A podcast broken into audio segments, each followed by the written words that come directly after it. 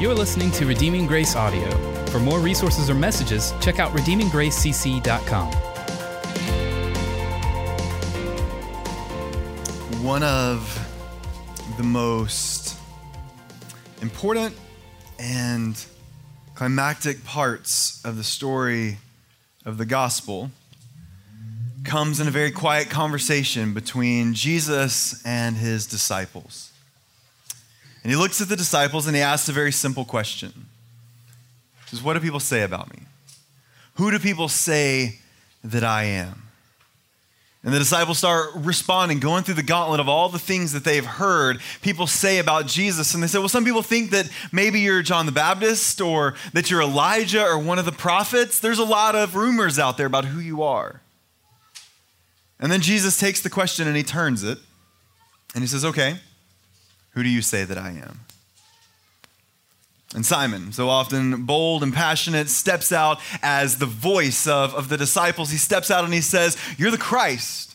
You're the Son of God. You're the one that was promised through all of those prophets. You're the one in whom we're going to put all of our faith. You are the Messiah. And Jesus says, You're right. And man, you are so blessed because this isn't something that you came up with. This isn't something that you thought of on your own, but this is something that God has revealed to you. Because even though you're the son of Jonah here in this world, you are a child of God. And he looks at him after Simon gives this incredible confession of faith and recognition of the identity of Jesus. He looks at him and he says, Your, your name is Peter. And on this rock, I'm going to build my church. And so we see Jesus not only call this man blessed, not only give him the praise and, and, and, adulation of someone who sees, the, at least in part, the plan of God and that Jesus is the Son of God. But he gives Peter a new identity. And when we looked last week at how we, as followers of Christ who recognize Jesus as the Son of God, are able to combat the enemies, the spiritual enemies of Christ one of the places, one of the battlefields in which we saw that fight being fought comes in identity, in the identity of who we are as children of God. But to stand firm in our identity and to stand firm in that battle against the enemy who lies about us and tries to lead us down a path of, of doubting our worth to God and doubting our ability to do things for the kingdom, to be able to stand firm in our identity, we first have to know what that identity is as followers of Jesus. And thankfully, we see that here in the pages of the book of Revelation. Because just like as Peter saw the revelation of who Jesus was, the Son of God, that changes his identity. Now, here, as we see the full revelation of Jesus Christ as the King of Kings and Lord of Lords, as revelation reveals to us who Jesus is, Jesus now starts to reveal to us who we are as followers of him. And so we're going to look at Revelation chapter 14. And we're going to read verses 1 through 13 here and see what Revelation says about the people of God and their identity.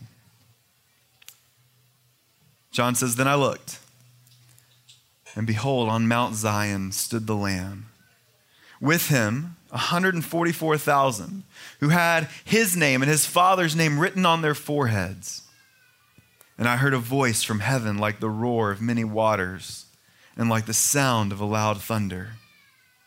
The voice I heard was like the sound of a harpist playing their harps, and they were singing a new song before the throne. And before the four living creatures and before the elders, no one could learn that song except the 144,000 who had been redeemed from the earth. It is these who had not defiled themselves with women, for they are virgins. It is these who follow the Lamb wherever he goes. These have been redeemed from mankind as first fruits from God for the Lamb, and in their mouth no lie was found, for they are blameless. Then I saw another angel flying directly overhead with an eternal gospel to proclaim to those who dwell on the earth, to every nation and tribe and language and people. And he said with a loud voice, Fear God and give him glory, because the hour of his judgment has come, and worship him who made heaven and earth, the sea and the springs of the water. And another angel, a second, followed, saying, Fallen, fallen is Babylon the Great, she who has made the nations drink the wine of the passion of her sexual immorality.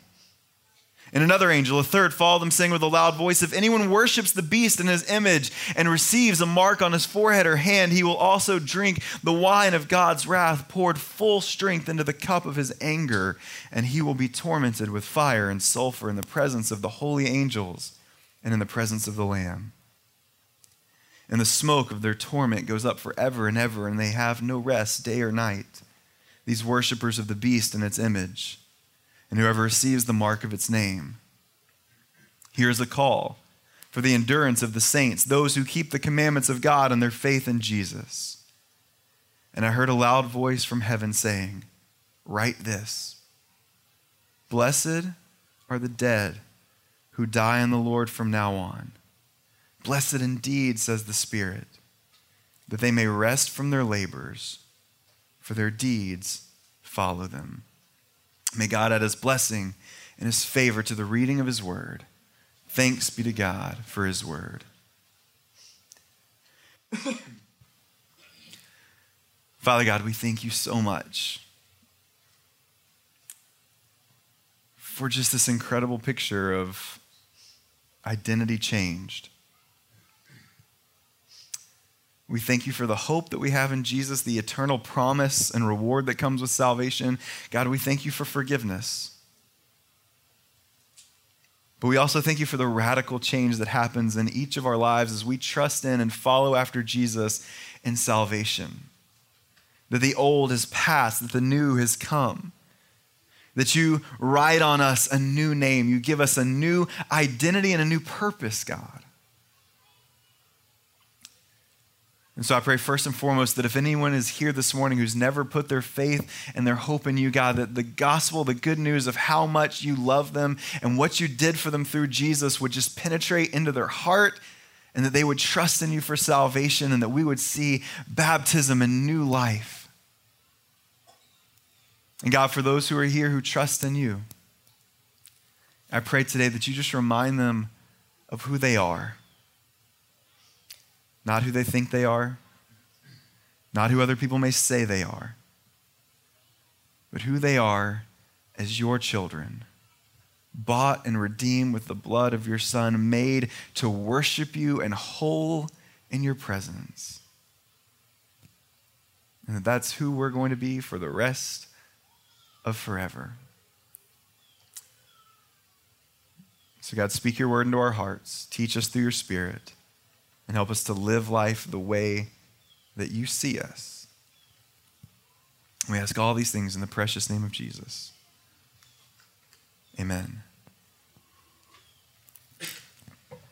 So, real quick, let me apologize for my deeper voice today. It's just that time of year, and I'm coughing and hacking. was a little nervous that I wasn't going to have any of it. And it's a little sad that this isn't one of those really heavy, dark, kind of violent sounding passages. Because now that I'm in this nice deep register, it could have really resonated talking about horsemen of the apocalypse. But this is an exciting passage of scripture. And we're, we're on the upkick here in the book of Revelation as we've seen the heaviness and the weight of God's judgment and wrath, as we've seen the heaviness of these enemies of God coming against him. We have a few more chapters where we see God begin to systemically and systematically eliminate those enemies all the way through and bring about this new creation. And then we get to celebrate the beauty of God's big plan. But I love that right here in the middle, we get this passage of, of great purpose that reminds us so much about who we are, who we can be as we follow after Christ for salvation. And so I just want to look at a few things that this passage teaches us about who you are if you've put your faith and your hope in Jesus. And the very first thing that we can claim about our identity in Christ is that we are His. We are His.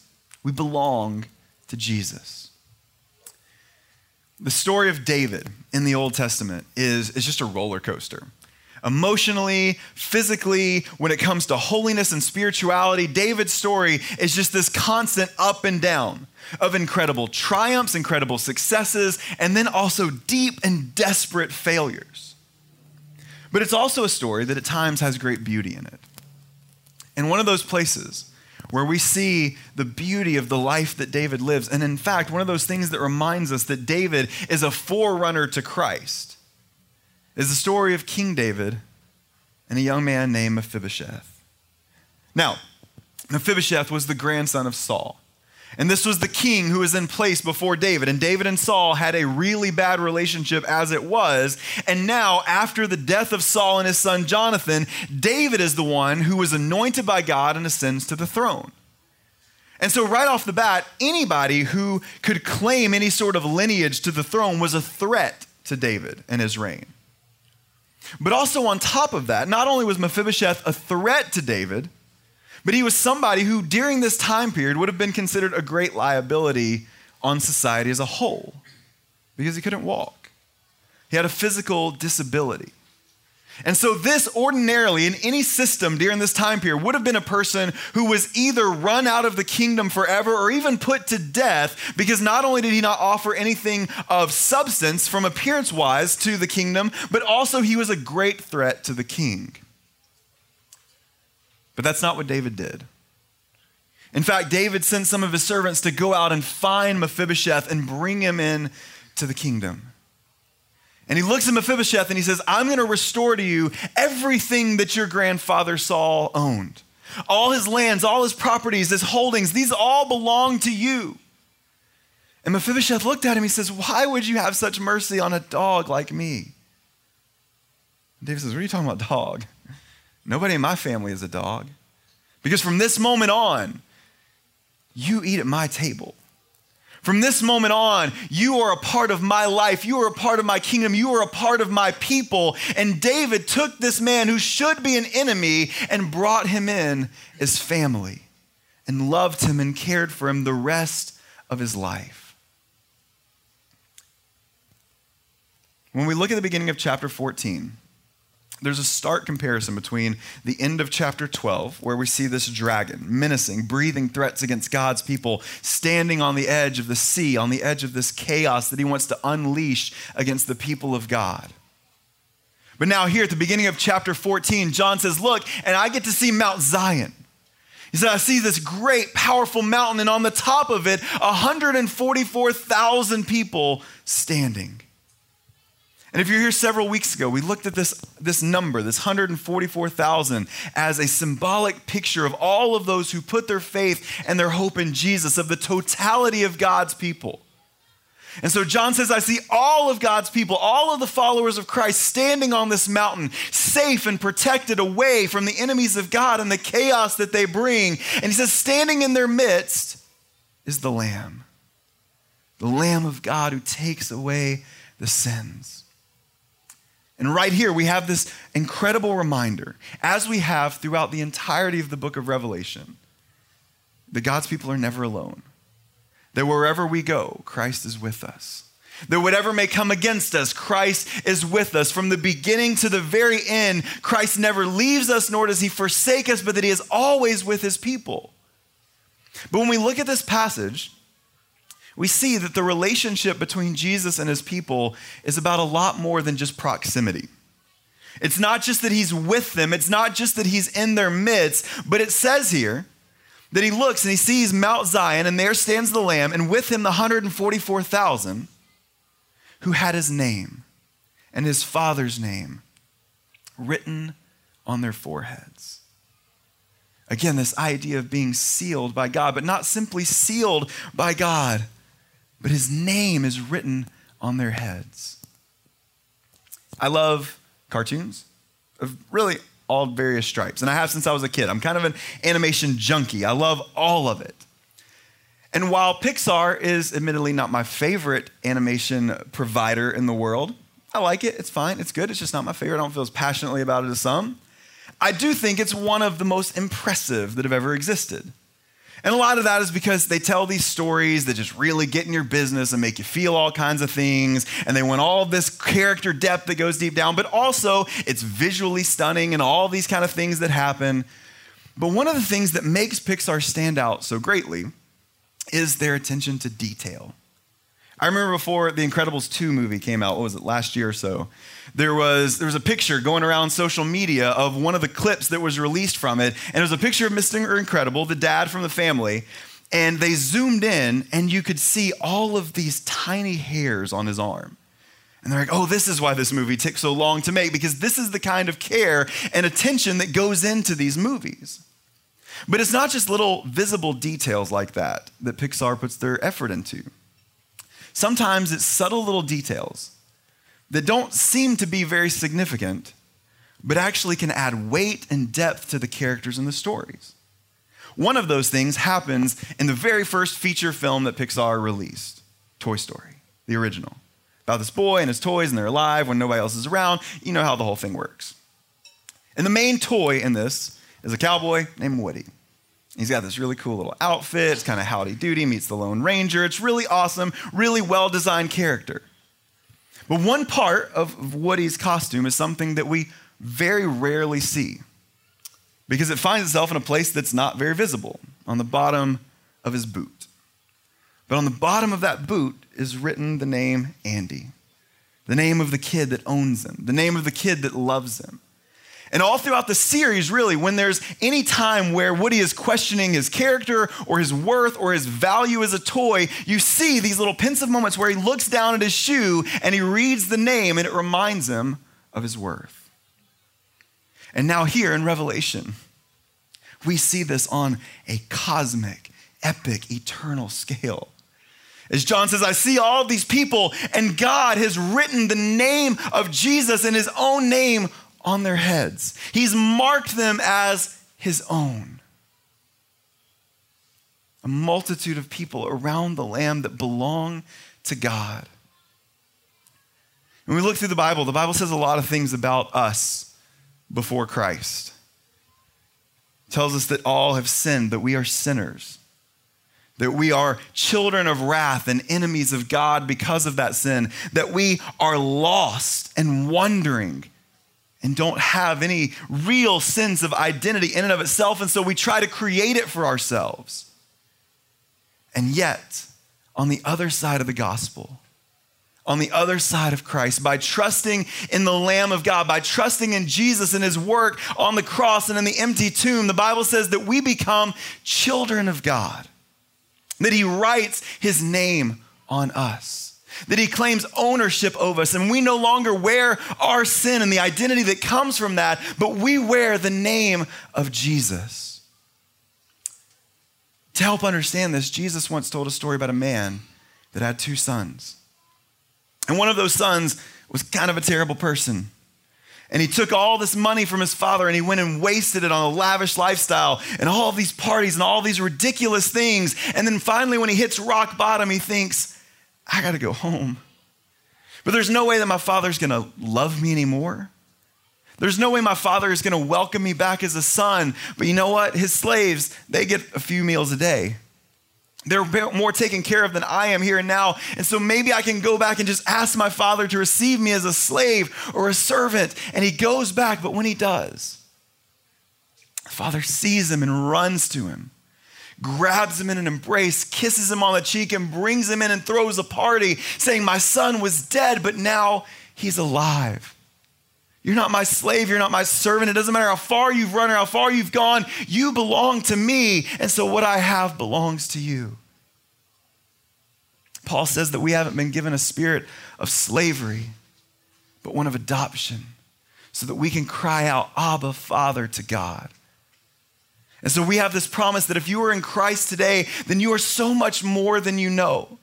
Because the God of the universe has written his name on you and has called you a son and a daughter, sealed with the name of the God that spoke everything into existence. And so it's our responsibility to learn to see our identity, not in our sin, not in the things that we've done or the things that we think have marked us or identified us because of how we see ourselves or how other people have seen us and our actions and our behaviors. We don't identify ourselves by what we see in the mirror or what we see in our bank account, but we identify ourselves because of what God sees in us. And when God looks at each and every one of us who have put our faith in Him, He sees us as His child, sealed with the name of His Son. So we need to find that identity in the fact that we are His. But also, we are worshipers. We belong to Christ, but also we worship Christ. And we've seen all through the book of Revelation the noise of both heaven and earth. When we see the noise in heaven, it's joyful. It's these, these shouts of, of thunder and claps of, of the lightning moving around the throne of God, but also we hear the voices of the creatures around the throne and all of the elders and the hosts of heaven singing their worship songs to God day and night over and over. But the noise on earth is, is different. It's violence and it's battles and it's sin and it's the loudness of the chaos that we've created in this world.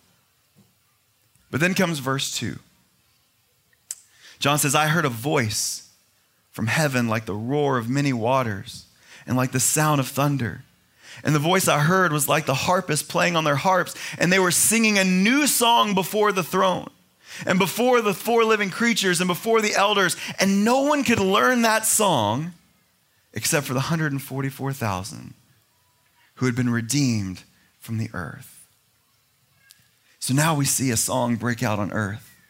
It starts in heaven and it echoes down into the mouths of these 144,000 people, into the mouths of these children of God. And this is a surprising song because it's a new song.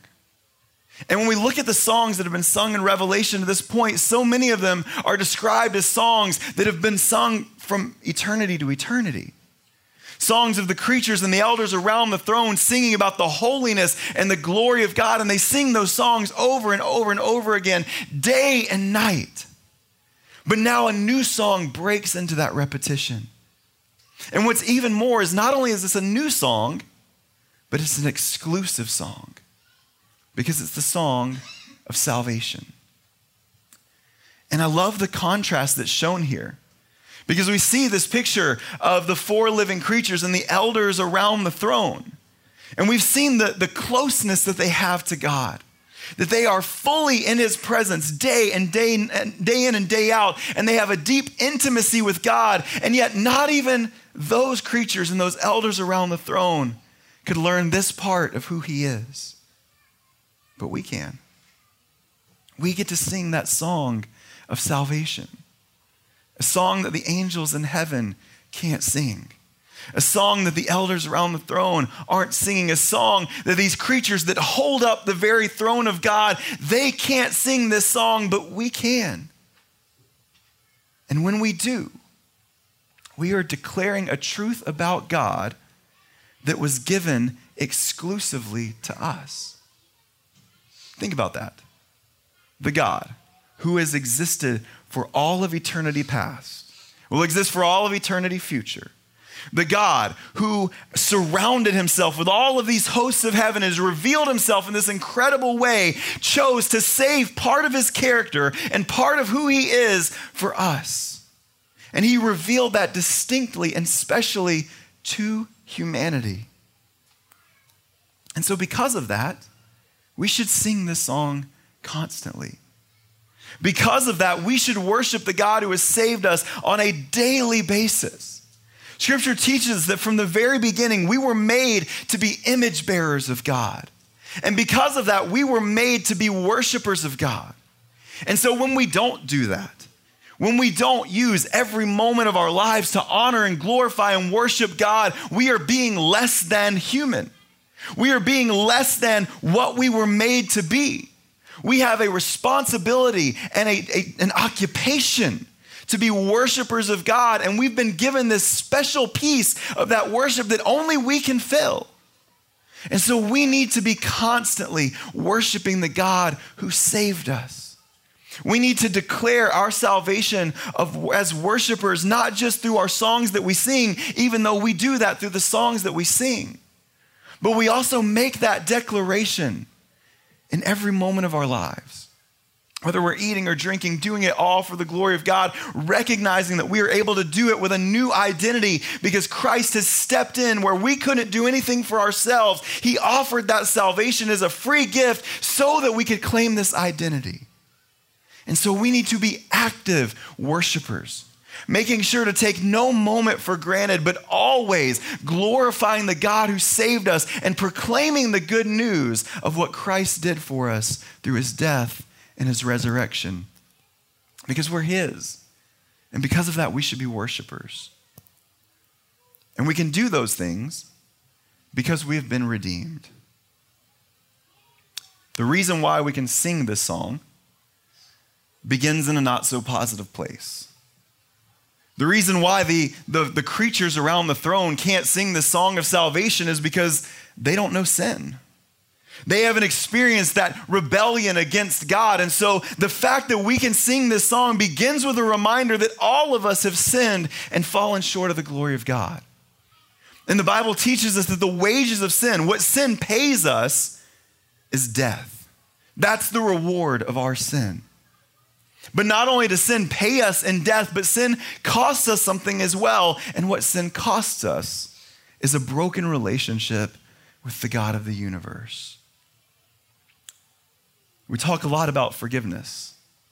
But often when we do, we reduce forgiveness down to a mere pardon of guilt that that transaction with God, as we go to God, we say, God, I'm sorry for my sin. And God says, It's okay. Thank you for apologizing. Go on with your day. And He waves a magic wand, and then everything is all taken care of, and we work to rebuild our relationship. But that's not the fullness of what forgiveness is. When you look through, especially the New Testament, forgiveness is always referenced as a payment of death, or excuse me, of debt and death technically also true. So wasn't really a mistake, was it? Debt and death. When Jesus tells parables about forgiveness, it's always parables of someone being pardoned from a great, overwhelming debt. The language that's used in the New Testament is the act of paying for something on someone else's behalf, of being a surety, of being an endorser, of stepping in with someone that has this great weight that they can't remove and taking it on yourself. And so when we look at forgiveness in this salvation sense, it's a picture of God buying us out of our sin. It's a picture of God paying for our eternity. It's the fact that because of our sin, we have amassed this debt and this death that we couldn't pay for, and Jesus comes in and he pays it on our behalf. He redeems us, he buys us out of our sin and our shame and our brokenness. And again, we use the term redeemed a lot.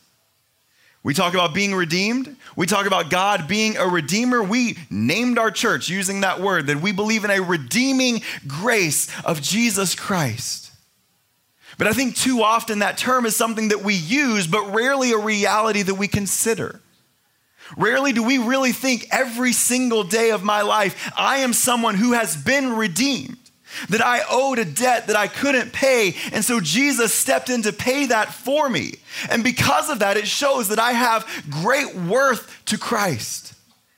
That it, it did cost God something to save me.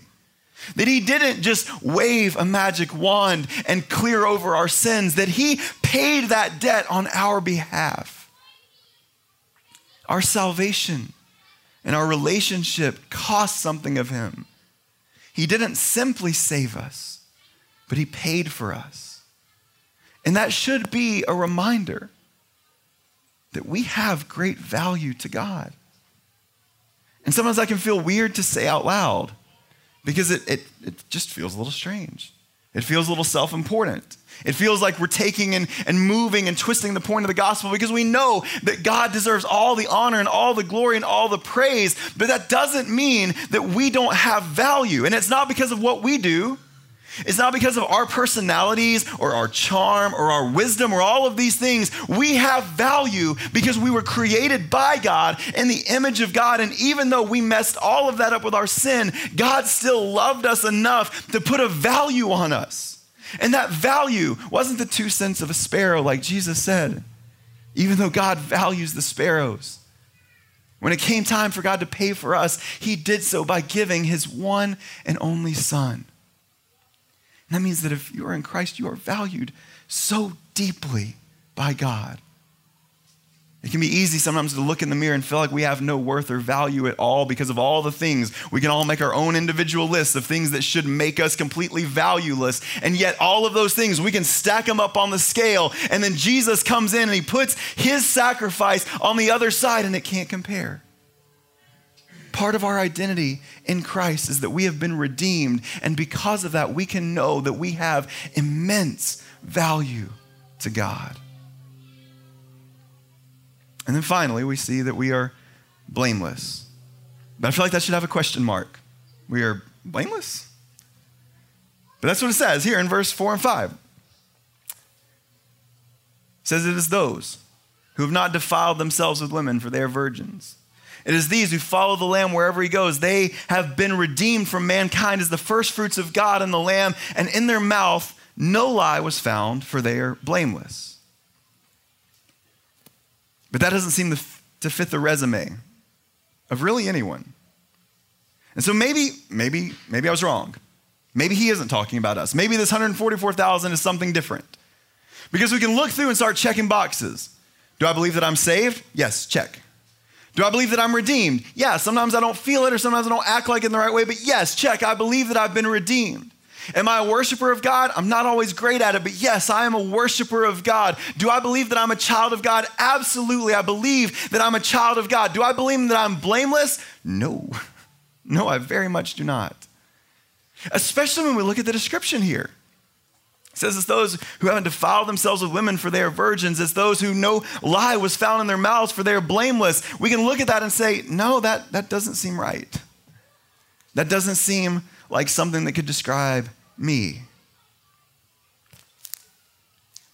I think there is a temptation, especially when we're trying to be faithful in doctrine and theology, when we're trying to be faithful to give God all of the glory and honor and praise for all that He's done. There is a temptation to emphasize the weight of our sin in the language that we use. You see this especially in a lot of writings with the Puritans. These were men and women who loved Jesus deeply, had a profound love for doctrine and theology and the richness of all these things. But a lot of times, when you see writers, even of people like John Bunyan and John Owen, writing things about themselves, the language can be quite harsh, calling themselves worms, saying things like, things that come out of our own mouths that I'm nothing but a sinner saved by grace. And these things, they sound humble, they sound like they're drenched in the humility of giving God the glory and taking all of the emphasis away from ourselves. But the reality is, this isn't humility, but it's forgetting what was accomplished on the cross by Jesus.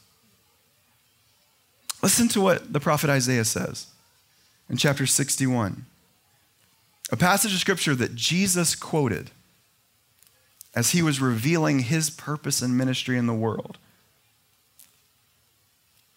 in verse 10 of that chapter, it says, I will greatly rejoice in the Lord. My soul shall exult in the Lord, for he has clothed me with garments of salvation. He has covered me with the robe of righteousness, as a bridegroom decks himself like a priest with a beautiful headdress, and as a bride adorns herself with jewels. This is what Jesus was coming into the world to do for us spiritually to wrap us in the clothes of grace, to wrap us in the robes of his righteousness. And when we talk about the forgiveness and the redemption of sins that we experience through Christ, Jesus doesn't simply turn and look the other way from our sins, but scripture tells us that he separates it from us as far as the east is from the west. And that Jesus steps in and he covers us up in his righteousness. And the robe of Christ's righteousness is not one that does an impartial job of covering up our sin and our shame and our guilt, but does so from top to bottom where not even a trace and stain of that guilt and shame can bleed through. But so often in our lives, when it comes to addressing our sin, We wear the same baggage of condemnation, guilt, and shame. Forgetting the message of the gospel where Paul says that where sin increases, grace abounds all the more. And so our response to sin should be what it is. We should hate it. We should resist temptation. We should run from it at all costs. But when we fall into it, we come into an attitude of humility and confession and repentance, but not overwhelming sin, guilt, shame, and brokenness in the sense of being condemned. We have a broken and a contrite heart because we know that sin is not who we're supposed to be in Christ but we don't allow it to become the victor over our lives, falling into habitual sin. And also, we don't allow it to become the conqueror of our lives, leading us to believe that we're not who Christ says that we are. And so, we are called to live without being immersed in that guilt or in that shame, fleeing from sin, praying for protection from temptation to sin when we sin, falling at the feet of Christ and confessing those sins and recognize them as something that Christ died to deliver us out of, but then also recognizing the beauty of the gospel that God still sees us as pure and whole and blameless and stands us back up and calls us to continue the work that He has set before us. And we do that because we are living with the anticipation that one day our identity as blameless that has been spoken to us by God will one day be our ever present reality. Knowing that one day He will wipe away the stain of sin once and for all, and we will not only be saved, we'll not only be redeemed, but we will be glorified and perfected in Christ once and for all. And so, we need to learn to not see ourselves as perfect, not see ourselves as needing and longing each and every day for the grace and mercy of Christ, for the forgiveness of our sins, and to continue each day looking at ourselves like Paul did that I am absolutely the chief of sinners. But, as John Newton once says, we have a much greater Savior, and that He is conforming us to His image. And so, yes, we are sinners saved by grace, but we are not simply sinners saved by grace. But as we saw in our passages over the past couple weeks, we have been made saints in the presence of God. He has adorned us as a kingdom of priests and has equipped us for the good work of his ministry. And if we allow all of these things to hold us back, then we'll never be able to live out the purpose that he has set out for us before the foundation of the world. So, just in case there was anything unclear, Sin is bad, and we should resist it at all costs. But sin is not final and not ultimate. And we have been given victory over it through Christ. We have been given deliverance from the shame and the guilt because of what Jesus has done in wrapping us with his righteousness. And there has been given on us an expectation that we will press forward, constantly seeking to be more and more like Christ each and every day so that we can live a life worthy of the calling that He's given us. That if God sees us as blameless, then we should strive to be that way as best as we possibly can until we recognize it in its fullness when Christ makes all things new, including us. So we're His, we're worshipers, we've been redeemed, and we are blameless. And then finally, we are blessed. In the Sermon on the Mount, Jesus starts talking about the kind of people that are blessed. And it doesn't seem like the kind of people that we would often associate with that term. He says, Blessed are the poor in spirit, for theirs is the kingdom of heaven. Blessed are those who mourn, for they shall be comforted. Blessed are the meek, for they shall inherit the earth. Blessed are those who hunger and thirst for righteousness, for they shall be satisfied. Blessed are the merciful, for they shall receive mercy. Blessed are the pure in heart, for they shall see God. Blessed are the peacemakers, for they shall be called sons and daughters of God. Blessed are those who are persecuted for righteousness' sake, for theirs is the kingdom of heaven. Blessed are you when others revile you and persecute you and utter all kinds of evil against you. And then he says, Rejoice and be glad, for your reward is great in heaven, for so they persecuted the prophets who were before you. And now, here in Revelation 14, we see another beatitude added. In verse 13, he says, I heard a voice from heaven saying, Write this Blessed are the dead who die in the Lord from now on. Blessed indeed, says the Spirit, that they may rest from their labors, for their deeds follow them. And so, even as the 144,000 stand on this mountain representing God's protection and provision, we still see that death is an ever present part of our reality and something that, save Christ returning before we draw our last breath, that each and every one of us will experience. But Jesus says, even as you experience that, even if you lose your life for the sake of Christ, then you are blessed because you pass from this life into the fullness of that hope where we'll be able to recognize once and for all that all of these things are so very true about us, that we'll see the fullness of our redemption. We'll be able to worship God without any of the brokenness that exists in our lives. We will be able to be recognized inwardly and outwardly as totally and completely blameless, and we will know once and for all that we belong to Christ. And so there's blessing. That's why Paul said that he had this tension in his life of longing to be with the church, but even more so, longing to be with Christ, saying to live is Christ and to die is gain. And now the Spirit reverberates that sentiment, saying, as long as you live, labor and work for the cause of the gospel. Live in the identity that you belong to Jesus and use your life as worshipers of Him, doing your best, striving to match what God sees of you, of being blameless and above reproach, and using your life for good works and showing what it looks like to be reconciled by God. And do that until you draw your last breath. And once you do, you can rest. You can rest from those labors. You can rest from those expectations. You can rest from the things that make you weary. And you can trust in the fact that your labor and your deeds will follow you until the day that Christ returns and makes all things right and all things new. And so, this is who we are, whether we feel it all the time, whether we believe it all the time, or not. If you've put your faith in Christ, you belong to Christ, and He has written His name on you. If you belong to Christ, you have the responsibility to be a worshiper of God, and He has set you free so that you can do that.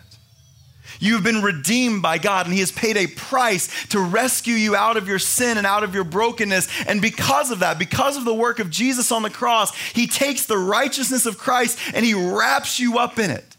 So that no matter who you were, no matter who you may still be from time to time, when God looks at you, he sees you as holy and blameless, not because of anything that you've done, but because of what Christ has done for you.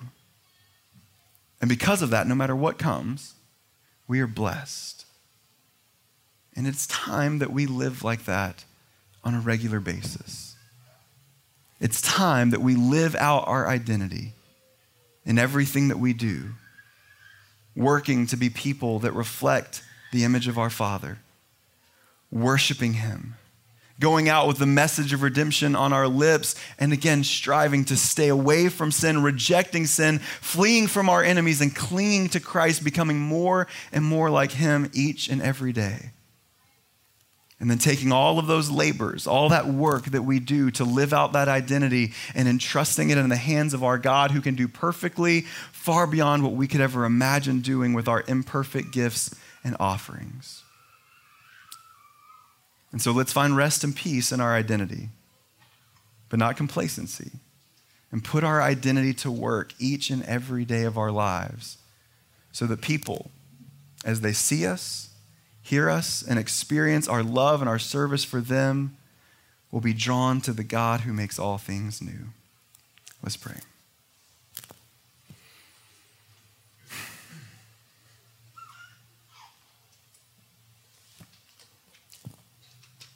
God, sometimes it's really hard.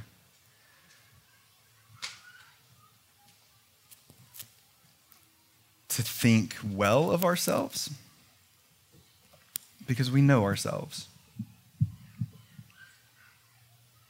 God, it's hard to utter some of these words and read some of these words,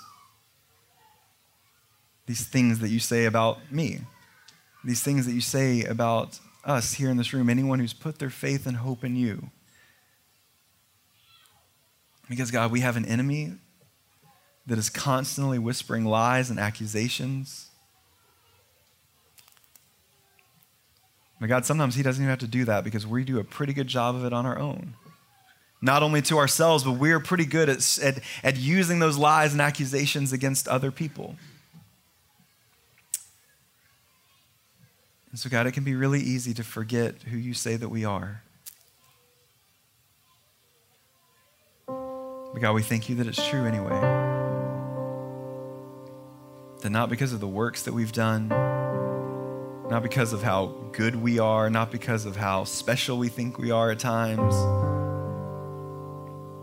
simply because you love us. You gave your one and only Son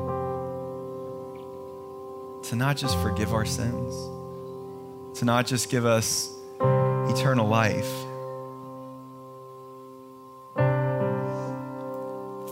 but to change who we are, to give us a new name, to make the proclamation over us that the old has passed and the new has come, that we are new creations, to write your name on to take the old clothes of sin and shame and guilt and cover those up with the clothes of the righteousness that only Jesus could live out. So, God, thank you that you've declared us good and worthy and of value. God, that you know our sin more than we do, and yet you see us as blameless. God, you know that everything in us wants to be your enemies, and yet you call us your children. We often use our lives to do things that are so contrary to who you are, and yet you have called us to worship you.